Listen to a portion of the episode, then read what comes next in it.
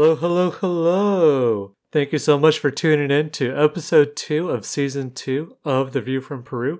I am your host, Chris Frey, and I'm a missionary down here in Lima, Peru.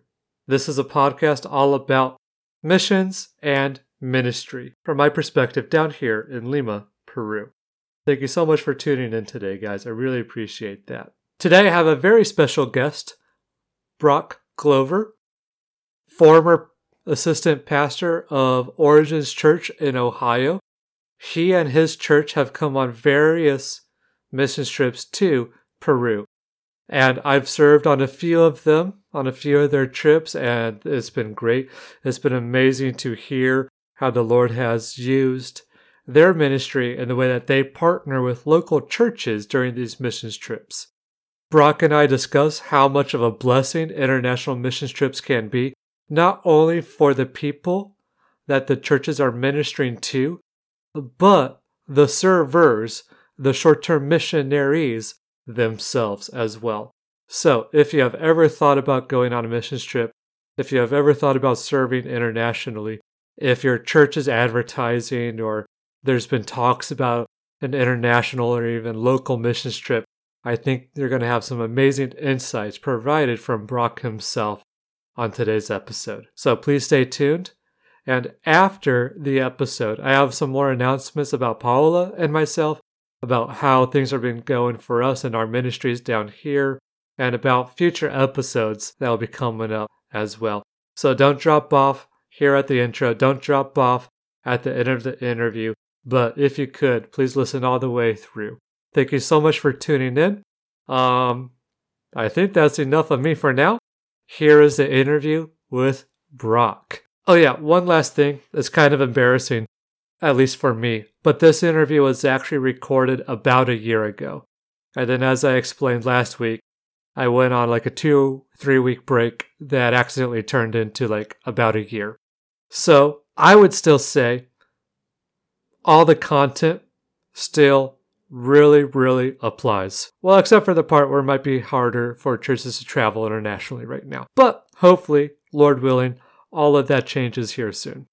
And the international missions trips can pick up just as they were going in 2019 and part of 2020. All right, their interview. For real this time.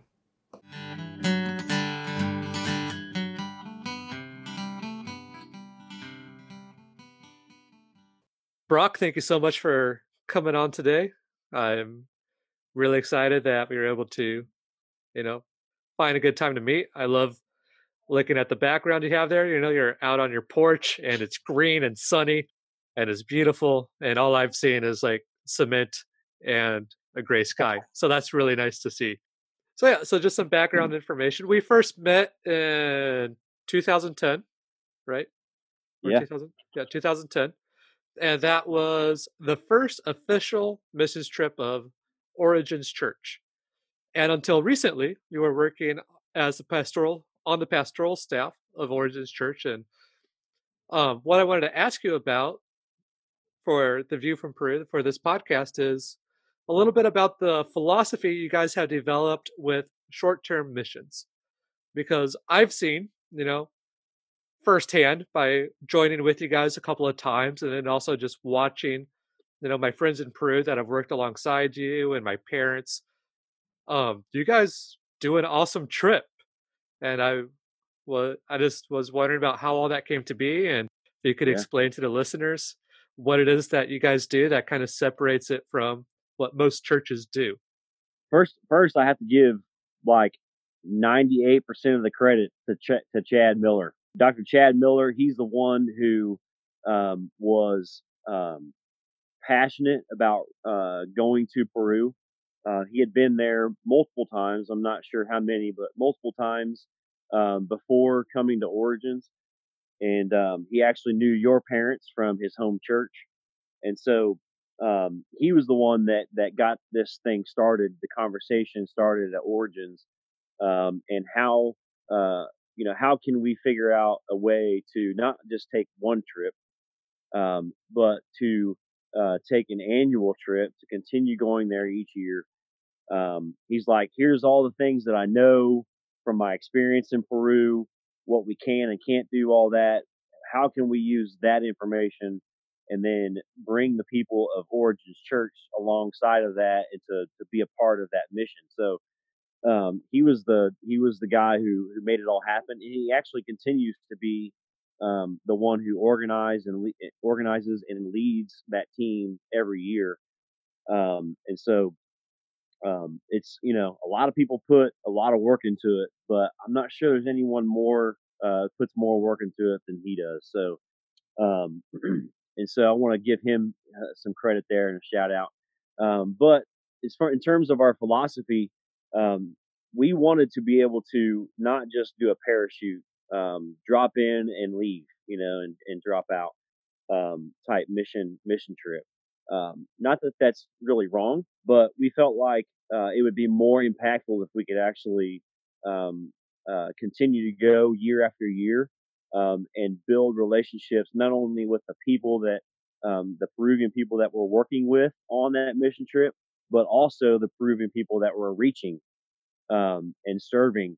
And so to continue seeing those same people, working with those same people, um, providing medical care and sharing the gospel with with uh, the same people and same communities um, year after year has been um, turned out to be just incredible. Um, and so, um, thankfully, because of the hard work that Alan and Diane have put uh, put in on the ground, because man, that's it would be the amount of work that Chad and our team puts into each trip um, already uh, would just would be at least doubled, if not tripled, if if it wasn't for Alan and Diane doing all the prep work that they do to in Peru to set up our medical days, the four medical days we have, and um, and they provide.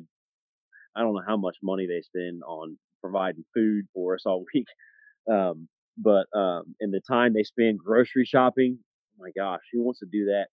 So um, it's just a lot of uh, a lot of people are do, are putting in a lot of time, a lot of work to make all this happen every year.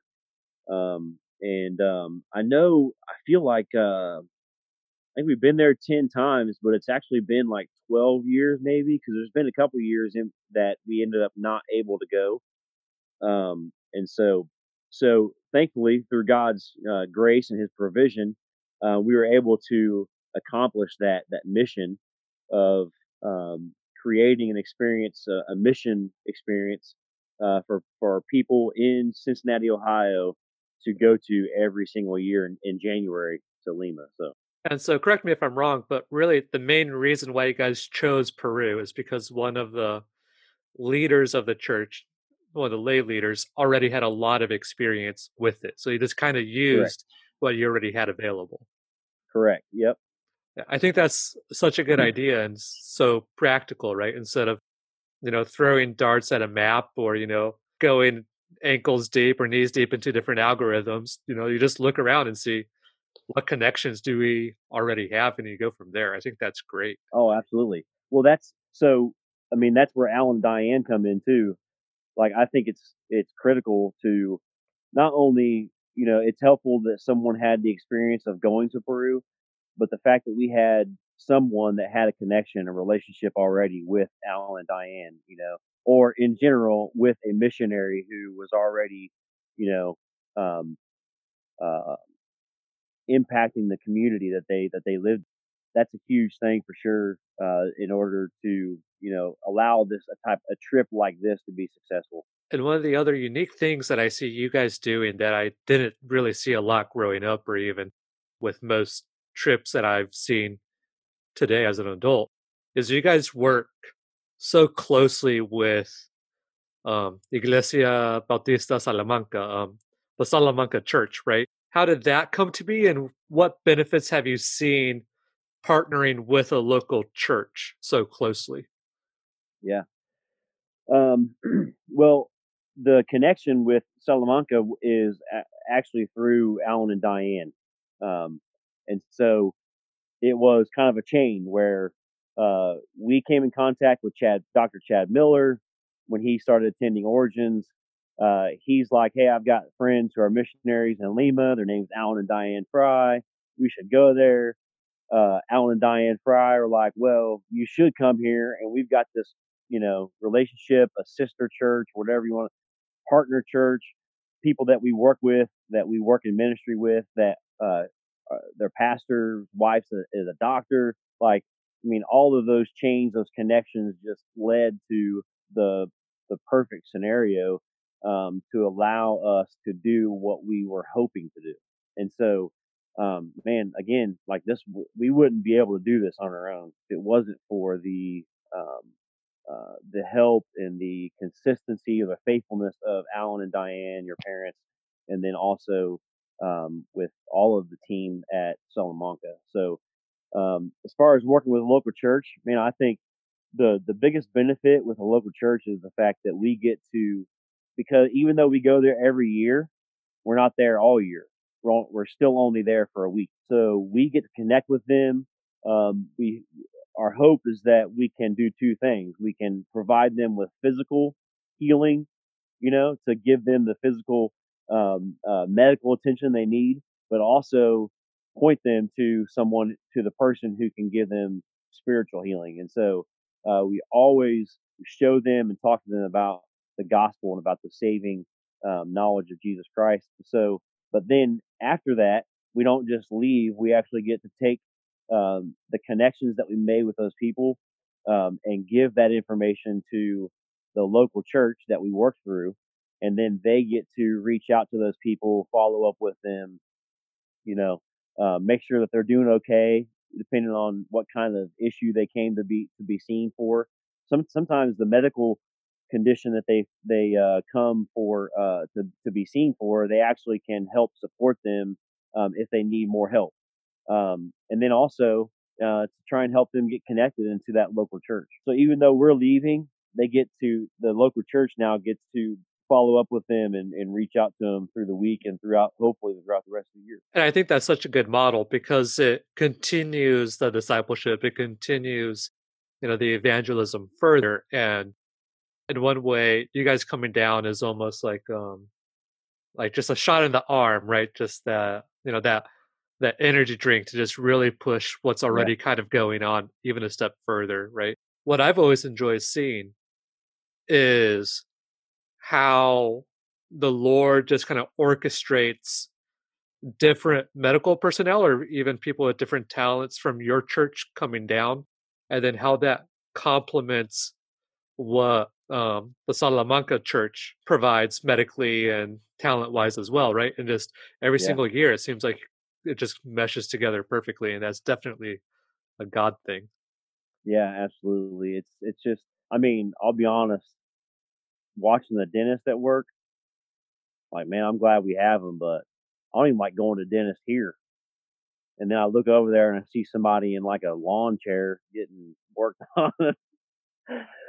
but it's amazing the the the talent that God has brought together, the gifting that people uh, each person has um, to be able to pull that together. I mean, it's and it's like you said, it's anywhere from podiatry, family practice to haircuts you know. Um, so and everything in between. Um, another thing that that I think was that was that is cool about the local church um, uh, model is um, because they get to follow up with those people and and hopefully connect with them and build some relationships with them throughout the year.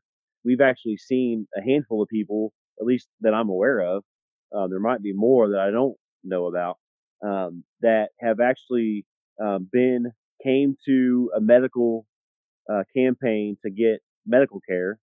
They ended up placing their faith in Christ and becoming a follower of Jesus. And then one day, you know, sometime later, they end up becoming part of the campaign, and like helping us through uh, the week as part of um, one of the uh, volunteers. You know, one of the missionaries of helping during the week and providing the the care um, and sharing the gospel with people during the week. So um, it's just it's incredible to see that. And again, that's another thing about being able to come every single year. Um, that's encouraging to us is that we get to see that. You know, it's not. you always believe and trust that what you're doing, um, God is going to use it for good. But it's just there's something about when you actually see it play out in front of you, you know, and you see examples of that actually happening. um, it just becomes it's it's such an encouraging thing to to us and our the people here in, at Origin. So, um, and I know it is too for the local churches there in Peru too. On a very very similar note, something that I have not really have had the the opportunity to see is how does this benefit your church back in Ohio? Um, how has it shaped the culture uh, around the time where you guys are leaving? Is there like a buzz or something around the church? What's what's it like on your end?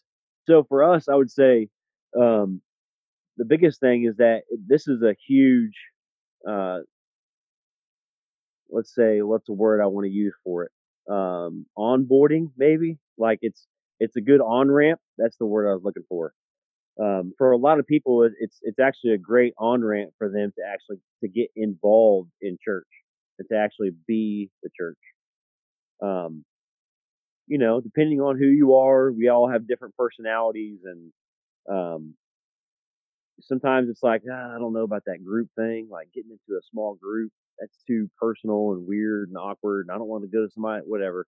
You know, this whole quarantine has thrown a wrench in that too and or the serving thing like i feel like i can't find a serving opportunity at church on sunday mornings that really fits my you know like we have all these reasons and, and but you want to go to peru?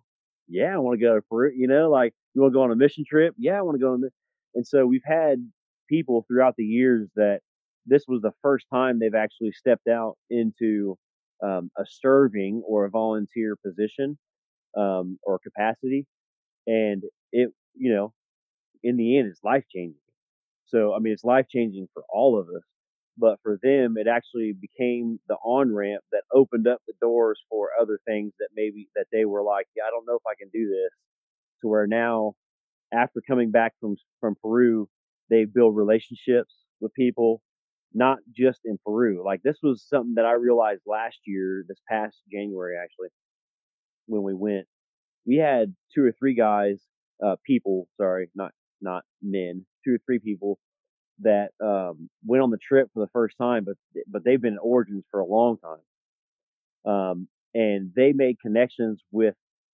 people in our church, with people at Origins, that people were like, man, I never knew he was like that.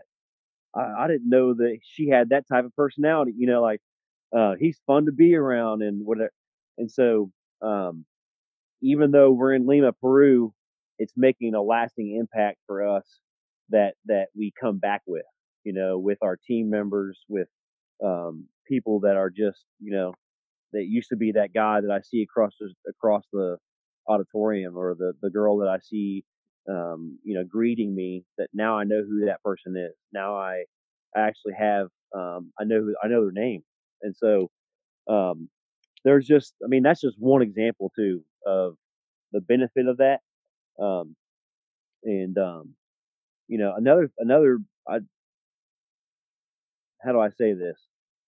For a lot of people, especially the ones that have never been out of the country, like it's it's eye opening to to go to a country that is nothing like they've experienced before, and it's eye opening to realize that you know maybe there's some things that we uh, should be grateful for, more grateful for, or that we shouldn't be taking for granted. Um, and so there's that aspect as well that that people are just um, uh, they're they're impacted because of being able to to what expand their horizon, I guess.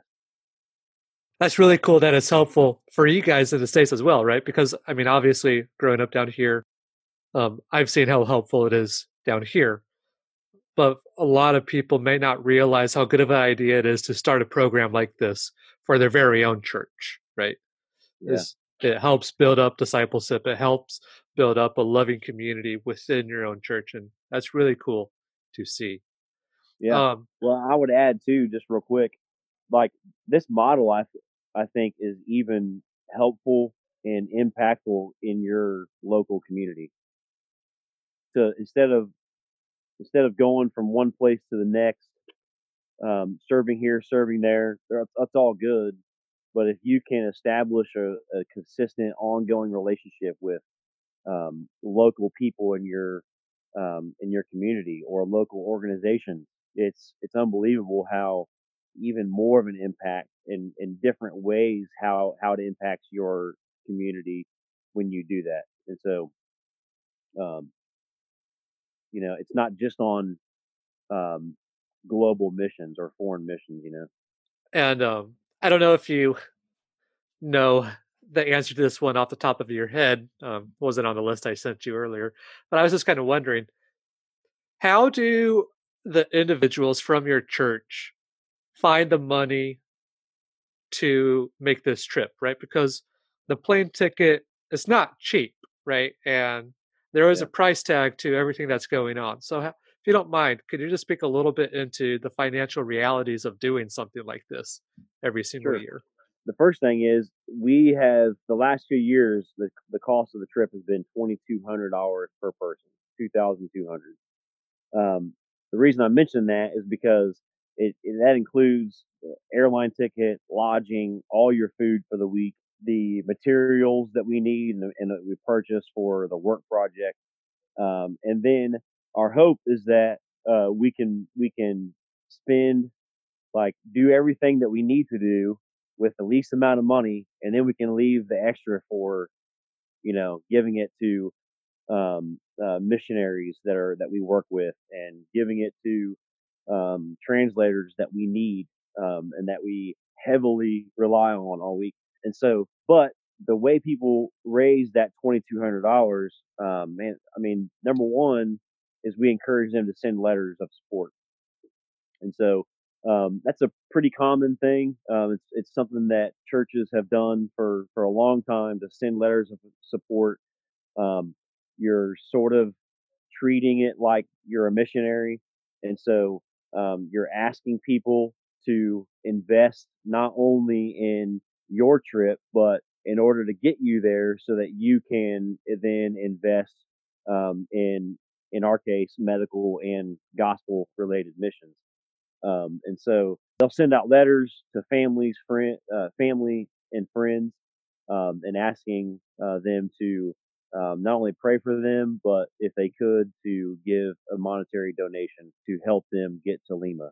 Another thing that, um, you know, I mean, you can get creative, right? Like we all have crazy ideas in our head, and this is one example that you might as well give it a try. So, um, but we've had people give iPad, um, like do iPad giveaways. One of the, this is kind of an interesting thing. It actually works, but you don't have to buy the iPad up front, or it might be a TV, flat flat screen treat TV, could be an iPod, whatever it is you want to to to, to sell or to to uh, sell raffle tickets for. Um, let's say an iPad's three hundred bucks. Okay, you can um, sell raffle tickets, and you just tell your friend, you send it out to all your friends, put it on Facebook. Hey, I'll give you a raffle ticket for one for ten dollars or three for twenty, and then you sell those raffle tickets, and you put on there as long as I raise three hundred, uh, over three hundred, then we're gonna do this raffle. And so you're gonna, at the very worst, you know, worst case scenario, you're gonna break even.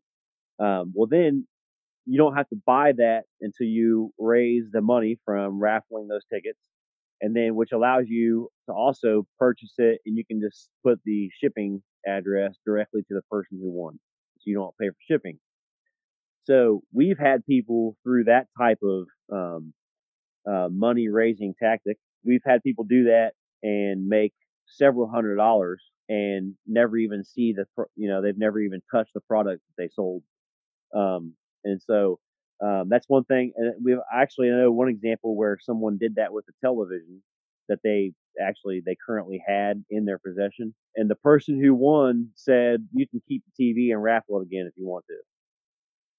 So they did.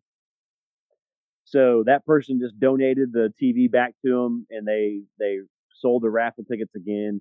Um, and so um, that's one kind of innovative way, uh, way to raise money. Another example that I've heard is uh, people dog sitting. So, yeah, hey, I'll, I'll dog sit, and here's the reason why I'm doing it. And usually people will pay them what they what their rate is, but they'll give them a tip on top of that because they know they're trying to get to Peru.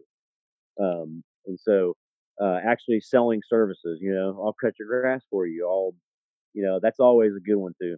So with a little bit of sacrifice, a little bit of humility, and a little bit of creativity, pretty much anyone can go yeah. on one of these trips. Exactly. Yes.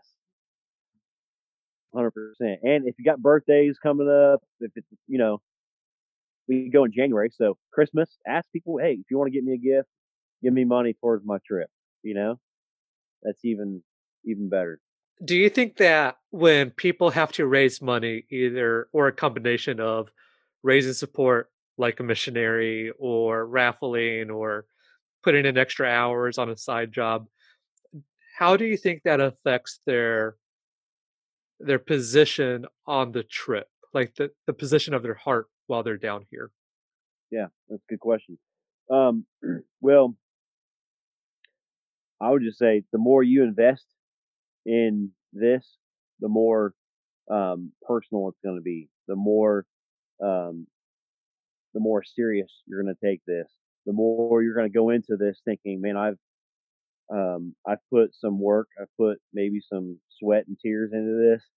Um, you know, I mean, I think that's true for prayer as well. It's not just the physical side. Like when we pray, it's it's we're asking God and and showing Him like we want to be a part of what He's doing, and so show us what you're doing so that we can be a part. You know, like um, guide us, um, and so it's the same thing. Like it becomes you're something that you're personally invested in.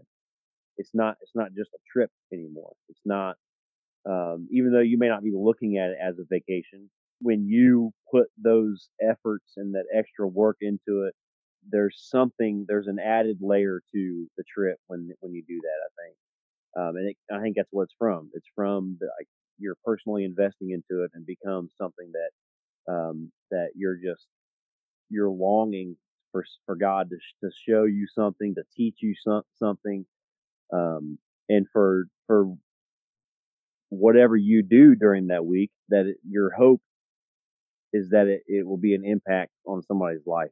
You know, I, I think another aspect of that too is it's something that actually is, is more, it's a follow up. It's something after the trip. Um, it's helpful too, um, because not only it's, it's good that the fact that you went on the trip, you got to experience those things that you did and, um, and see, um, God move not only in your life, but in the people's lives that you're serving. Um, but the people who sacrifice 20 bucks, you know, or a hundred bucks or whatever that monetary, or just they, they sacrifice time like on their knees praying for you through that. Um, they, it's a, it's an impact on them as well when you share with them the stories that you, um, uh, got to experience while you were there. So pictures, videos, um, written letter, you know, to share that with the people that, that gave to you or that had prayed for you through, um, getting to Peru. Um, that's another aspect that I think is important, um, to, uh, allow them to be a part of that process too, you know? Yeah, I, I agree. That's awesome. And, um, what exactly do you guys do while you're down here? Can you we mentioned it briefly that it's a medical campaign and that there's yeah. dentists, but could you give us a a fuller layout of everything that goes on, either what Origins does or what the Salamanca Church does, or how you both work together? So we um, typically we take about uh, 15 to 20. Um, I think one year, it might have been a few years, but there I know we've had as many as 30 people. I remember actually one year we had to have two vans to, to like transport us around each day. Um, so, but I think typically it's about 15 to 20 people that we take on average. And, um, we have, let's see, I think we have four teams. We have a kids evangelism team. We have adult evangelism team. We have a, a medical team and then we have a work crew. So those are our four teams that we put together. And um, uh, our two main focuses, um, it really should be three actually, um, is is the the work team So we have some sort of work project that's going on during the week. We have the medical team and then evangelism, which is divided into adults and kids and kids. And so um, we use the medical campaign as a vehicle um, or a means to reach people for Christ. Um, and I, like I mentioned earlier, like we we always try to tell people because it's the simplest way, like one phrase or one sentence to help them understand why we're here, and it's because we want to meet a physical need for them, so that we can point them to the one who can help them with their spiritual needs. That's our goal for the week. During, uh, in terms of the uh, work team, we actually the goal of that is actually to help the local church um, specifically, and so uh, we've done um, everything's tied that all of our work um, campaigns or work teams have uh, projects uh, work projects have been tied to the local church. So whether it's work at the the church itself, or it could be at um, the pastor and his wife uh, their home, or it could be um, at um, the local uh, school. Like we one year we did, um, gosh, I forget the name of it. What's the name of it again? The school. Fetzer. Fetzer. Yes, thank you. I'm sorry. Um, we helped with um, uh, an apartment that we built, and um, I mean, it's just we've done all kinds of stuff, but all of it has been connected uh, to local ministry, whether it's a church or with the school. Um, and so um, they are there all week. It's, just one project they'll do that the work team will go and be there Monday through Thursday, um, and they'll start it and complete it. You know, multiple trips to the to the uh, hardware store um, to get stuff that they didn't know they needed. Um, but they have every year that I've gone, um, they have started and completed their project that they that they did that week. So um, they are they're hard workers um, that are all on there. And one of the things that we actually didn't do this from from day one, but um, we eventually realized that um, some of the workers that were at the work site all week uh, were kind of bummed that they didn't get to go see um, the medical campaigns and be a part of like kids program and um, and evangelism. And so we were like, okay, that's we're glad that you you're bummed about that. We should do something about that. And so we started doing a rotation where if anyone on the work team wanted to take one day, Monday through Thursday, they wanted to take one of those days to go with the uh, medical and evangelism team, they could. Even when we we did that, we still were able to complete the projects they started. So um, that's been a good thing, um, a good adjustment that we made uh, kind of halfway through our trips. But so you know, ultimately we want to be, um, you know, we want to complete all of those those uh, goals that we have with medical evangelism and work teams or work projects. But in the end, we our hope is that we're an encouragement to um, the local churches that we serve through. Um, and so we always provide gifts. We want to give gifts to those pastors and their wives, and if they have kids. Um, and um, we want them to know that you know they're not just being used. Like we're thankful for the ministry that God has called them to and that they are um, serving in. Um, and uh, you know, our hope is that we'll see them again in the future. And so, um, you know, we don't want to be a burden on them by coming in and tearing a place up, and then just being like, "All right, see you. Hope have fun cleaning up." So um, that's another another goal that we have is to make sure that um, you know they're they feel blessed um, and um, and that they're grateful that we came, not not um, you know dreading us showing up. So. And we are very grateful whenever you guys do come. we always enjoy having you guys down here. Another one of the benefits of coming back to the same place year after year. Actually, you guys haven't come back to the same exact place year after year. For a while there, you were going back and forth from the city of Lima to up in the mountains. Yeah. And um, so, man, if I if I would have remembered that, that would have you need to have you back on to talk about all the strange stuff that's happened while we were in the mountains. yeah. Um, but I mean, that's been another cool experience, right? Just to see more of Peru, to get a richer understanding of the culture. And as someone who has come down, have you come down every time, or I mean, most of them? No, no, I've I've actually only been uh five out of the ten. I mean, that's still a lot. So it's um uh I actually went I've only been to the mountains once. And I went I went the year the first year we went to the mountains um is the year that I went to the mountains. So um I think the year after that, or it might have been two years later, we went back to the mountains. That's when a bunch of people got sick. Am I allowed to say that? yeah, I mean, I was one of them. That was insane. I was not there for that one. So, um, but I do have to mention one of the coolest things that just that I'll never forget was happened in the mountains. Wadas, right? Is that how you say it? Okay. Sorry, I don't have I don't have the Spanish Yeah. accent or whatever, but else? Um, village town of what else? yeah, that's where we stayed. And one of the coolest things, and I've got this on video. Um, so it it was Chad Miller, who is the podiatrist. Um, we a handful of us had filled up our backpacks with Bibles and tracts and medical supplies, and then started just walking up the mountain to see who we could help with. You know, stop at their house. And well, we stopped at this dude's house, and he he was like, you know, oh yeah, I definitely need help with my feet. You know, so um, uh, Chad would speak English to Leo. Leo would translate it to Spanish. Leo would speak the Spanish to the pastor, which I don't remember his name.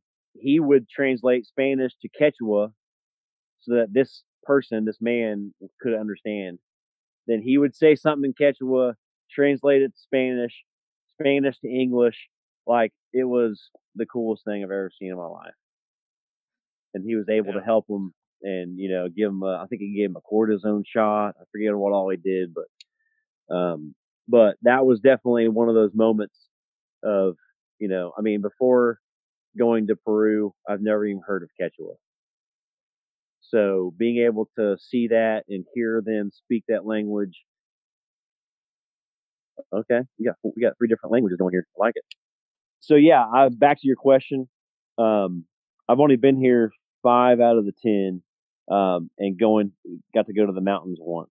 So was there more to your question? Sorry. Yeah, no, it's fine. I love that story that you told about you know the old mountain man who you know has been so far up the mountain that he's barely learned Spanish at, if at Yeah. all, and you know he's holding on to that mother tongue. That's that, happens a lot. Um,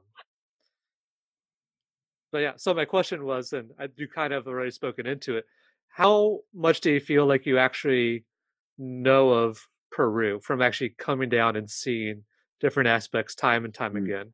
Because on one hand, five times does sound like a lot, but at the same time, you know, there might be a skeptic listening who thinking like, but it's only for a week.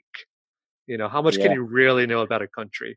Yeah, so I don't know who that skeptic is out there that's questioning this, but um, my guess is that that person probably came to Peru to go to Machu Picchu, you know, and like all of the like go to Cusco, like all the tourist stuff. Which I don't blame you. Like you should go there, um, and if you've never been there, you should go there too. Um, because I've been to Peru five times and I've never been to Cusco or Machu Picchu. And so one of these days, I feel like it's going to happen, but we don't go there for the tourism. We don't go there, you know, we still, we still hit up like the marketplace and, um, buy souvenirs and we go to, uh, Larcomar. So we do, we do some tourist stuff. Um, but, uh, but we're there, uh, living and walking, um, alongside, uh, the locals there and several different, I mean, we've been to, I'm gonna guess. So we go to four different places each week that we're there.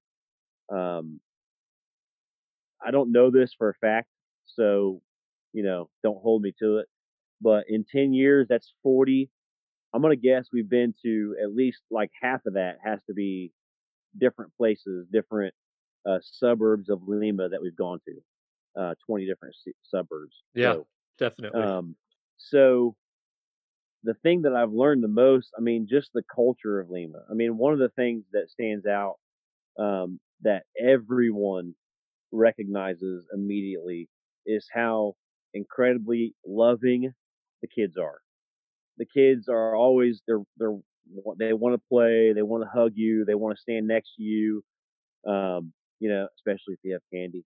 The parents, um, the the adults, the same way. Um, I mean, that here in the states, like you feel bad even saying hi to somebody. It's like I don't know if that guy, I don't know if that person wants me to talk to them, you know. And then when you try to say hi to them, you just get a blank stare. It, it is nothing like that in Peru. You know, we our experience there is that people are are just they're open and ready to talk, and so they they want to have a conversation. They'd love to ask qu- more questions, and so that's one of the most obvious things that that every person that goes on this trip um, recognizes. And um, and the hospitality that we experience every year um, is just top notch. And so uh, one of the things too that uh, I would say, I mean, our we're talking about sightseeing and all that kind of stuff. I mean, we we have been talking about trying to figure out how we can get to Machu Picchu, um, and uh, make it possible for people on our team to have that option. But we allow uh, some time at on Friday is like our rest and relaxation, um, and uh, being able to uh, see some of the culture and the things about uh, Peru that that um, you would see. I mean, I just man, this is my. Should I even share this? Man, my Yeah. wife was watch. My wife was watching The Bachelor, and yeah. and uh, they went to Lima on one of their little trips, and they went to the um the square. Like, is it called Parliament? Yeah. Yeah. The the presidential palace. The Presidential Palace. Yes. Yeah. And that's where we tried to go this past January, but there was protests going on. And so we only got to see it from like a distance because they had that whole square blocked off. And So instead, we all got churros from a little Yeah. corner. we got amazing churros. Yeah. Um, so, you know, I mean, I know this is kind of simple, um, but that's another, that is a thing that is cool about, about going there and getting to see the different areas and, um, parts of, of Lima. Um, is that now all of a sudden you have that experience of like, you, you see things like, I mean, I just ate, I mean, I wish I could share a picture of that I have on my phone right now. I just ate at a restaurant in Louisville this past weekend, Louisville, Kentucky, called Yummy Pollo, and it's a Peruvian restaurant. That's such And an kept- amazing name for a Peruvian restaurant. Dude, I took a I took a picture of it because we got it to go, so it was in a styrofoam container, Just like you find down here in Peru. dude. So I was like, I text Chad Miller. I'm like, man, I feel like I'm on a mesh, medical mission trip. It was they had it was yuca potatoes with uh, chicken fried rice and chicken, like bone in chicken, you know, Wow. like rotisserie chicken, and it was amazing. And in a million years, I never thought out of all places you would find that in Louisville, Kentucky. I know. Some Well, time ago, some was- Peruvian got on the wrong plane. I don't know what to tell you. Yeah. So it's I mean those are stuff like that is just, you know, it's it's cool to be able to have those memories really like man, this is this brings up so many incredible memories of you know, being on those trips and the people that I've met along the way and um you know, the stories of God changing people's lives because of you know, they came just to get their haircut, you know. Um, and they find themselves in a conversation with somebody about talking to them about how much God loves them and what who Jesus is and what he did for them and you know so um I mean I have nothing negative to say about the Peruvian culture so um it's nothing but good over here Yeah, thank you guys so much for coming down and, you know, for you either while you're down here or working for the team in the States, all the prayer all the time, all the mental exhaustion you and you know the rest of the pastoral staff and all the lay leaders have put in. Um, thank you so much. I also kind of owe Origins Church my marriage. Um, because in when was it 2010 i believe yeah like january 2010 it had been a long time since i saw paola and then she shows up on the trip which i didn't even realize was going to happen and you know she's not looking like a kid anymore you know Yeah. i'm not looking like a kid anymore and i do mm. nothing because i'm about to leave for college in like four months All grown And up. then- Yep. and when was it 2014 or 15 there was that trip to the to the mountains when everyone got sick and uh, that it was right after like days before that trip that we you know had the dtr the defining the relationship talk Yeah. and uh and uh, our first kiss was actually as you guys were getting on the bus to to go back to the airport she and i Hold snuck away and You guys, you kissed before you got married? We did. Now, actually, no, I take that back. I've never kissed Man, my dude. wife. Sorry, I. Oh man, what's my dad's dumb joke? Um, I never kissed my wife until we were married because she wasn't my wife. Uh, Nice. I, I butchered my dad joke, but I'm not a dad yet, so I can Nice, still mess them up. But yeah, so in many ways, you know, I kind of owe my relationship to uh, Origins Church and your guys' ministry down here in Peru. That's good, man. That's another another success story. There it is. 'Cause that's that's another reason to that's come crazy. down. Like that's another. That's to me. That's another. Um, it's another aspect of the benefit of continuing to go back year after year. You know, and not not just dropping in and leaving. Um, like we get, we kind of have. I mean, if we sat here and talked about all the things that we've experienced that are, um, in terms of people and our teams, like it would it would sound exactly like a family. You know what I mean? Like it would ki- kids that are now grown up and now they're married and you know someone who was you know if you want to call it the black sheep like like now they're part of the fold now they're part of the herd you know like and they're they're actually uh, being a part of the the team itself and I mean people that were here five years ago are no longer with us. I mean it's just it's crazy because it really is um it, it really is like a family. And so um you know we have all the ups and downs you know the the celebrations and the the the sadness or the grief and um and i think it's it's more true to to life you know when you have that type of experience rather than just being you know oh yeah that one year i went to you know uh, i mean i went to hawaii for two months on a mission trip and it was the summer after my freshman year in college. I mean i'm not complaining it was amazing um but you know i don't know what i'm trying to say. We did a lot of mission work in in hawaii when i was there. Um we did bible clubs for kids and we did camp summer camps and all that kind of stuff. Um but when i compare it to to my experience for over five years that i've been to peru it's it's incomparable so i guess that's what i'm trying to say like the ongoing development of relationships and um, the ups and downs of that, I think is is a healthy and kind of revitalizing thing. So Yeah, I agree. And, you know, I've seen people that have gone on the trip multiple times come down and, you know, they they hug and they scream and they cry when they see, you know, their Peruvian friends. And it's a real friendship because five, I mean, you're working together four days in the trench for the same savior. Like those kind of relationships are not bound to language or time because it's Yeah. rooted in serving our God and those really do last a lifetime and I've I've I have those with people from your church and I've seen people from your church with people from you know my churches down here in Peru have those and it's so beautiful. Um, thank Yeah, you so much for coming on, Brock. Um, just as a missionary kid and now as a missionary, I've always felt ever since that one book came out about how mission trips are bad by that one author. forget what the book actually is, but you know Yeah, I think I know what you're talking about. Yeah. I just have always felt like mission trips have had a bad rap.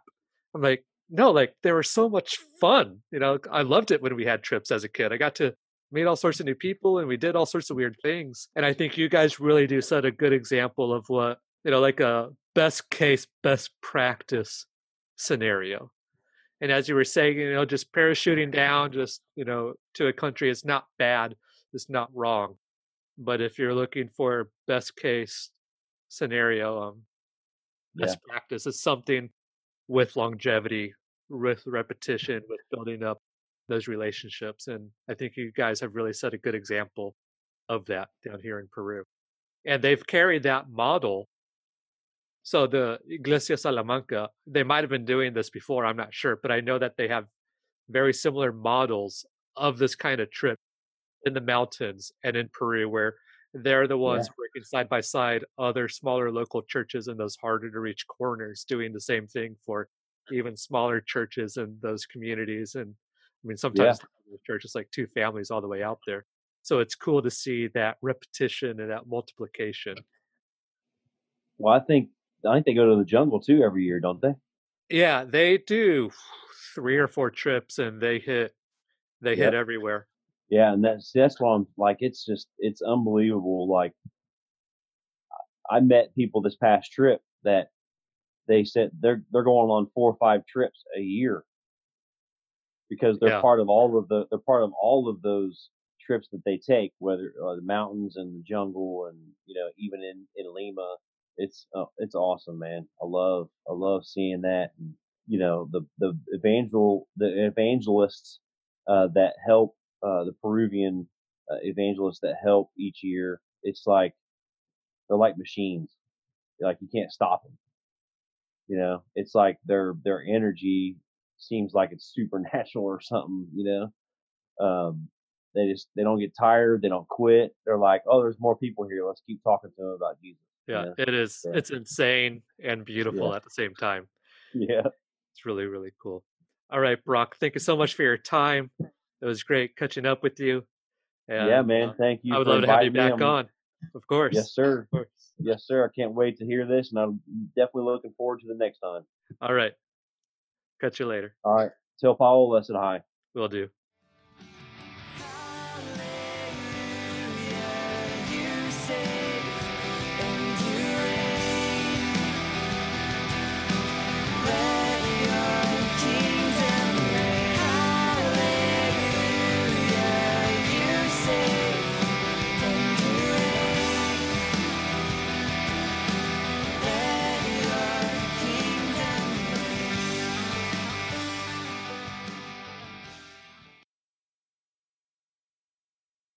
See, I told you guys that was going to be a great interview.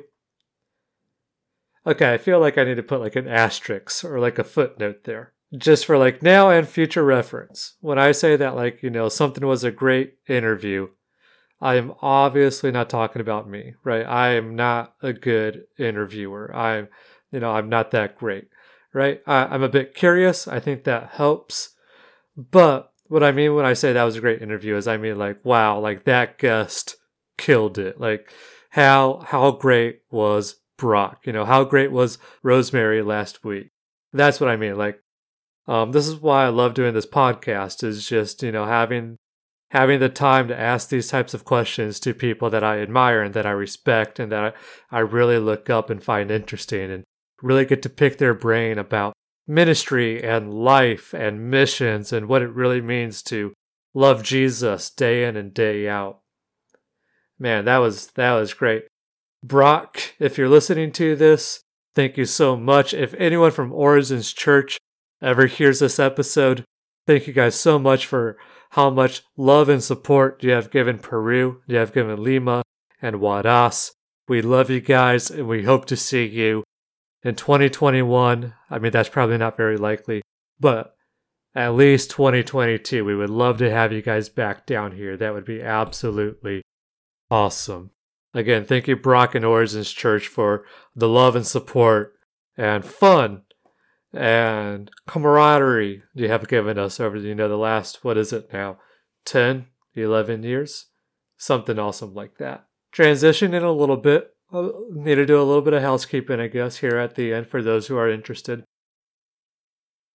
I am not 100% sure i'll be able to have an episode up and running um, next week or maybe even the week after some interviewing dates have had to change and I want to make sure that I do a good job at the interviews and I have enough prep time and enough time to edit and you know really make them sound better.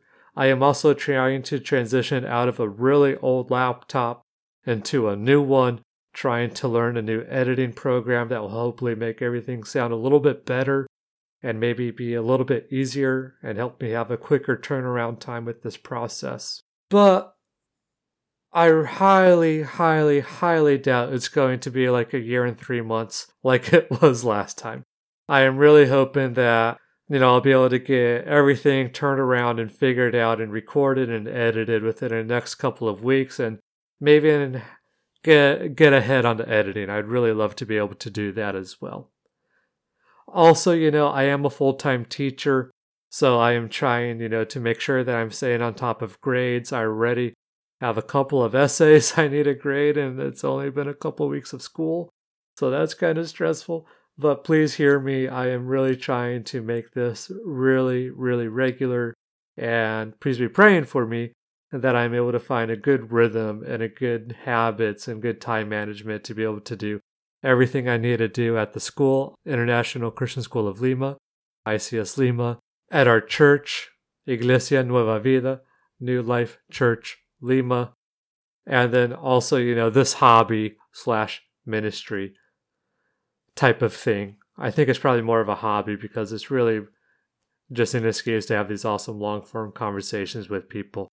But um, hey, if you guys are ministered out of it, that's super awesome. I'm I'm glad. Two birds with one stone. If you follow our Instagram or Facebook accounts, I will be posting updates on there as to when the next one would be coming out.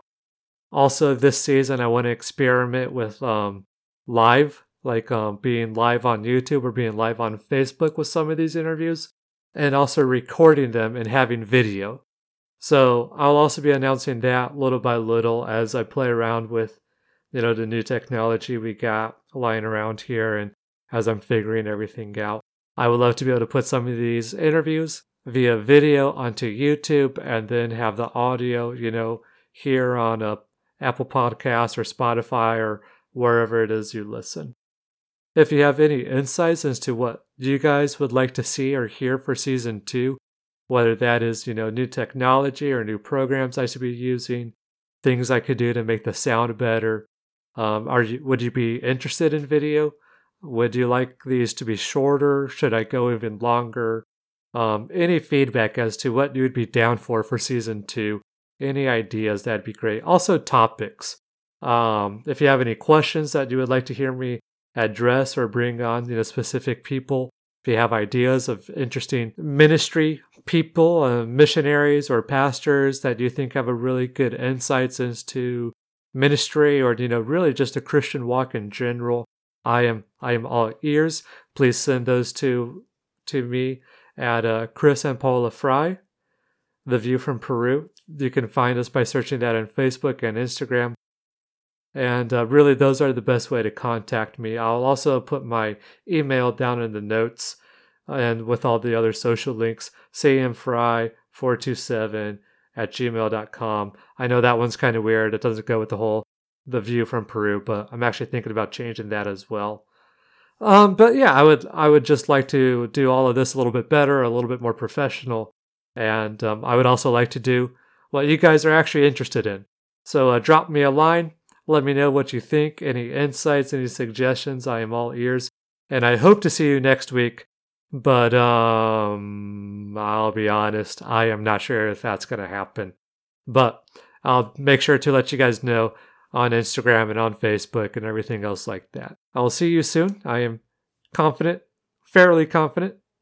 I'm kind of confident that it will be soon. Um, so don't unsubscribe. Don't do anything like that. This will still be active. Just give me a week or two, and I'll have some amazing interviews for you guys. I'm I got a guy that's uh, doing sports as ministry, a couple that's going to come and talk about you know falling in love and dating on the missions field. And how you know it's time to leave. Talking to one of my friends who actually published a book. I got some really cool stuff in the works. I just might need a little bit extra time. So please stay tuned. All right. Thank you so much for listening. If you have a mission trip opportunity, be praying about it. And I hope you're able to take it. Hope the Lord has that in the works for you. I hope that all of this was um, edifying for the church. I hope that you were able to gain something from it. And I hope that above all of that, I hope that this glorified God, at least in some small way. Solo Deo Gloria, right? All the glory to God. All right. I'll see you guys soon. Thank you so much.